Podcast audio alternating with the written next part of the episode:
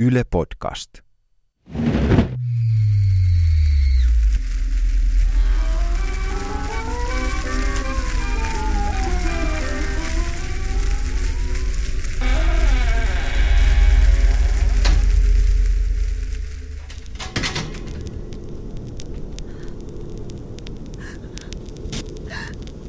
Useimmat tarinat ja näytelmät alkavat sillä, kun esirippu nousee.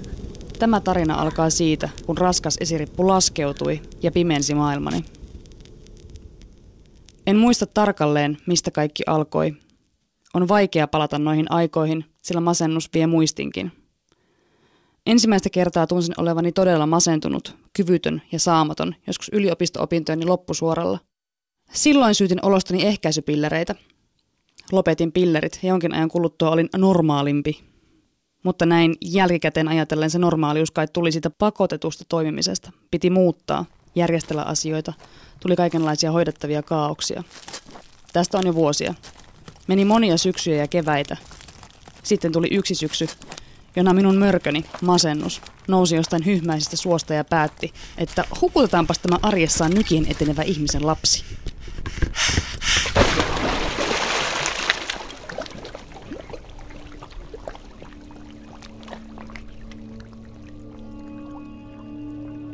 Muistan parin vuoden takaisin syksyn.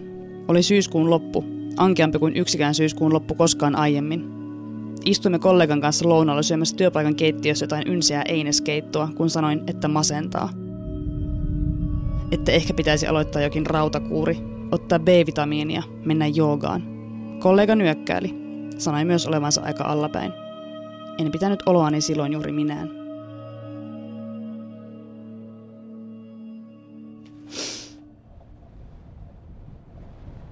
Mutta se ei kadonnut. Se ei tauonnut, se ei loppunut. Se paheni. Otti tiukasti kiinni ja oikein ravisteli, että vittu nyt! Nyt sinä kohtaat itsesi ja menneisyytesi ja maailman, etkä näe enää eteesi tämän helvetin sankan sumuverhon takaa. Olen jälkeenpäin miettinyt, miksi se iski silloin, kun se iski.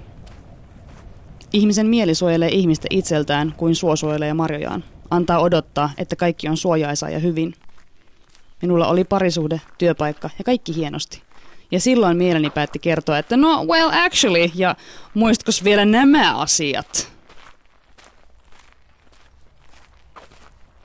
Vuosikaudet olin pärjäillyt menemään, muodostanut kuviot, joissa pärjäsin traumojen ja menneisyyteni haamujen kanssa, tottunut siihen.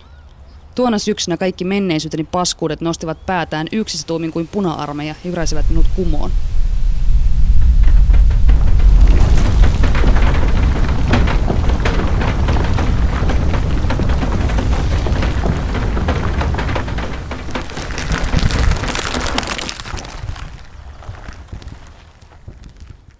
Ensin tuli huonous, itseinho ja viha. Sitten tulivat niin syvät kuilut ja synkät syvänteet, että lakkasin olemasta minä.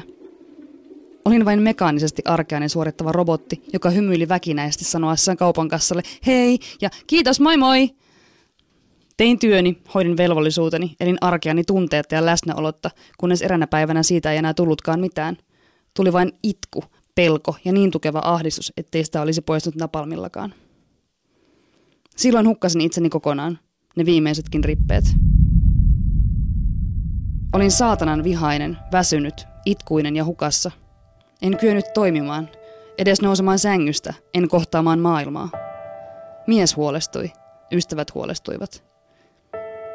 Alkuun mies auttoi parhaansa mukaan, teki ruokaa, peitteli, puhui mukavia. Mutta masennus on niin tiheä verkko, ettei parisuhde pääse siitä läpi. Edes rakkaus ei auta. Minä en enää pysty tähän, rakkaimpani sanoi. Sun on mentävä lääkäriin, se jatkoi, ja minä tunsin, kuinka sisimpäni muuttui tomuksi.